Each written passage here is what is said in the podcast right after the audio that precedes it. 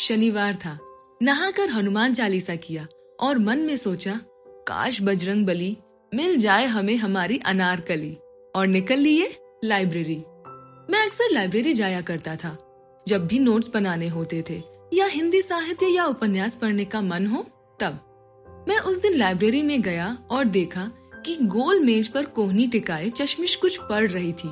उसे देखते ही मन हुआ कि एक बार ज़ोर से, हर हर महादेव!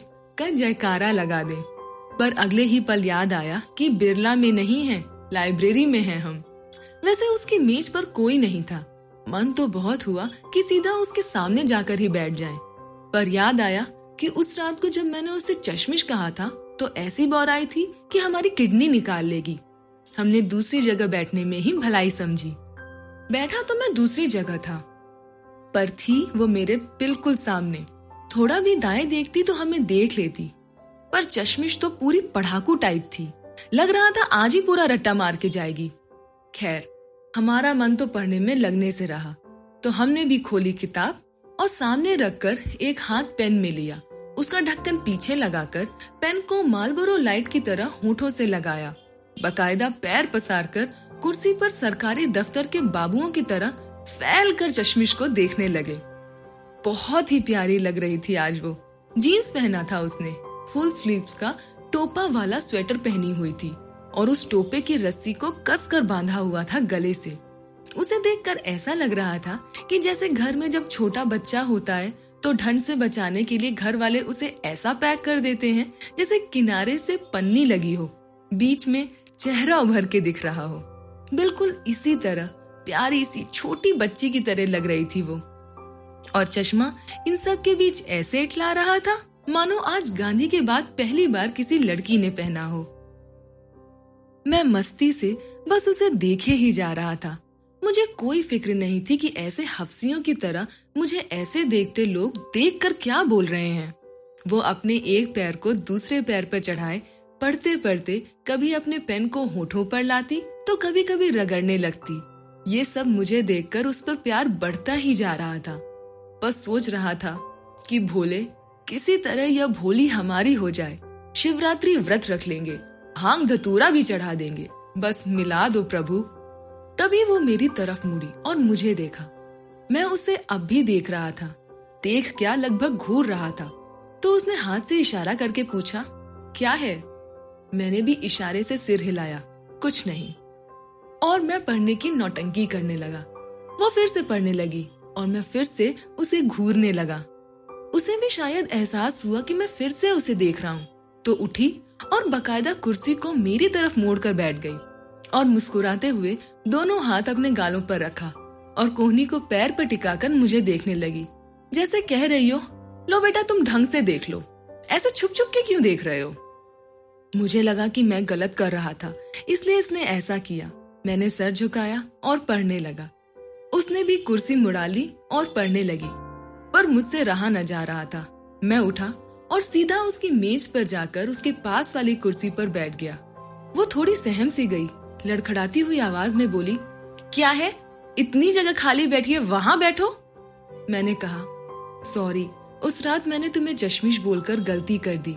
मैं उस दिन भी माफ़ी मांगना चाहता था, पर तुम काफ़ी गुस्से में थी। वैसे मैंने कान पकड़े थे। वो बोली कान पकड़ लेने से क्या सब ठीक हो जाता है? पता है उस दिन मेरी दोनों फ्रेंड ने मुझे रात भर कितना परेशान किया? बगल की लड़कियों को भी बताया। ये कहकर लगभग उसकी शक्ल रोने जैसी हो गई थी। फिर कहा उसने, मन कर रहा था कि अगर तुम सामने होते, तुम तुम्हें कस के पीटती मैं। मैंने कहा अच्छा ठीक है। आपकी हसरत हमें पीटने की है तो वो भी पूरी कर लीजिएगा। पर यहाँ नहीं कैंपस के बाहर। आप कोई जगह फिक्स कर लो, मैं आ जाऊँगा गाल लेकर। जितने चाहे उतने चाटे मार लेना। वो बोली, यहाँ क्यों नहीं? मैंने कहा, यहाँ काफ़ी लोग पहचानते हैं मुझे। बाहर मार खाने आ जाऊँगा।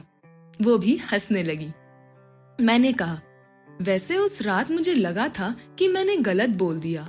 इसलिए अगला दिन लंका पर तुमने देखने के लिए गया था, पर तुम दिखी नहीं। वो बोली अच्छा तो हम तुम लोगों की तरह लंका घूमते रहे, कि आप आने वाले हैं। सॉरी बोलने। मैंने कहा, नहीं, ऐसा नहीं है। काम तो होता ही होगा ना, तब तो आती ही होगी लंका। वो बोली, उसके एक दिन पहले ही सारा काम कर लिया था तो दूसरे दिन क्यों आती?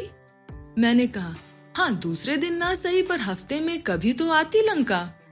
उसने कहा, लगभग चौंकते हुए, क्या? तुम रोज लंका आते थे? मैंने बोल के हल्के फुल्के अंदाज में बोला हाँ वो तो हम लोग रोज अक्सर जाते ही हैं, चाय पीने दोस्तों के साथ।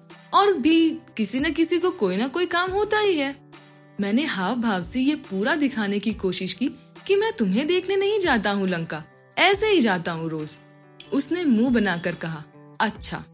तो मैंने कहा, वैसे आने के बाद मैं तुम्हें ही ढूंढता था कि मिल जाओ तो माफ़ी मांग लूँ। उसने कहा, ओह, ये बात है। मैंने कहा, वैसे अगर आपने माफ़ कर दिया हो तो अपना नाम बता दीजिए। उसने कहा और अगर माफ़ न किया हो तो? मैंने कहा, जी, माफ़ न किया हो तो नंबर दे दो। हम माफ़ी मांगते रहेंगे। जब आप माफ़ कर देना तो नाम बता देना। वो हंसने लगी। कहीं आपको कुछ नहीं लगता कि आप कुछ ज़्यादा ही तेज भाग रहे हो? मैंने कहा, वो क्या है ना, मैडम जी? बचपन से माता जी रोज कहती थी, तेज भागा कर, तेज भागा कर, फौज में भर्ती हो जाएगा। पर मुझसे ना हो पाया। तो सोचा आज माता जी की आज्ञा मानकर तेज भाग लूँ। शायद कुछ मिल जाए। वो बोली, ठीक है, आप भागते रहिए, मैं भी हॉस्टल भाग रही हूँ। कह के वो उठकर चल दी। हमने भी तुरंत कॉपी उठाई और पहुँच गए बैग लेने। वो मुझे देखी, बोली, क्या हुआ? अब भागना नहीं है? मैंने कहा, जी, भागना है, पर साथ में भागना है। वो बोली, क्या? थोड़ी तेज आवाज़ में। मैंने कहा यार हॉस्टल तक, मुझे भी हॉस्टल जाना है, उसने कहा। अच्छा हम बैग लेकर निकल गए, बातचीत नहीं हो रही थी वीटी आ गया। मैंने कहा, कोल्ड कॉफ़ी पियोगी? उसने कहा, नहीं थैंक्स तुम पी लो, मैं जा रही हूँ। मैंने कहा, नहीं नहीं, मुझे भी नहीं पीना है, वो तो बस ऐसे ही पूछ रहा था। मैंने कहा, तुम्हारी दोनों बॉक्सर सहेलियाँ नहीं आई? उसने कहा, क्या? बॉक्सर सहेलियाँ? तुमने क्या नान बिगाड़ने का ठेका ले रखा है क्या? मैंने कहा, सॉरी। उसने कहा, नहीं अच्छा है। उस दिन उन दुष्टों ने मुझे बहुत परेशान किया था तुम्हारी वजह से। आज बताती हूँ उन दोनों को। मैंने कहा, यार, तुमसे मार खा लूँगा। उन दोनों को मत बुलाना। देख के ही डर लग रहा था। वो हंसने लगी। मैंने कहा, वैसे उन दोनों को नहीं लाई? उसने कहा, लाती तो पढ़ने नहीं देती सब। वैसे तुमने भी पढ़ने नहीं दिया। मुझे कल फिर आना होगा शाम को नोट्स बनाने। सुबह कपड़े धोने हैं। मैं खुश हुआ कि चलो कम से कम बताया तो कि कल शाम को आ रही है। पर मैंने रिएक्ट नहीं किया, क्योंकि उसने जल्दी जल्दी में बातों बातों में बता दिया। अगर मैं कुछ कहता तो शायद वो न आती, जो मैं बिल्कुल भी नहीं चाहता था। वैसे अब फैकल्टी आ गई। वो बोली, हम यहीं तक भाग सकते हैं। यहाँ से तुम अपने हॉस्टल अकेले भागो। हम दोनों हंसने लगे। वो बाय करके जाने लगी। तो मैंने कहा, अनामिका, अपना नाम नहीं बताओगी? वो मुझे घूर कर देखने लगी। तुम्हें मेरा नाम कैसे पता चला? मैंने कहा, Anamika B A third semester वो बोली, पहले बोलो, तुम्हें मेरा नाम कैसे पता चला? मैंने कहा, हॉस्टल जाकर अपनी कॉपी खोलना, समझ में आ जाएगा। और बाय कहकर हँसते हुए मैं निकल गया। वो बोली, अरे क्या है, बताओ। मैंने कहा, हॉस्टल जाकर अपनी कॉपी खोलना समझ में आ जाएगा. वो भी बाय कहकर कंफ्यूज होकर वहाँ से जाने लगी। वैसे तो पूरी तरह से बच्ची थी, क्योंकि उसकी हरकतें बिल्कुल बच्चों वाली थी। मैं जब लाइब्रेरी में साथ में बैठा था तो मैंने देखा उसने अपनी कॉपी के पन्नों पर अपना नाम लिखकर बकायदा कलाकारी करके उसे सजाया था। और जो नोट्स बना रही थी, वो मनी एंड बैंकिंग के थे, जो कि थर्ड सेमेस्टर का सिलेबस है। मैं फिर लौटूँगी आगे की कहानी लेकर। आप सुनते रहिए पॉकेट एफएम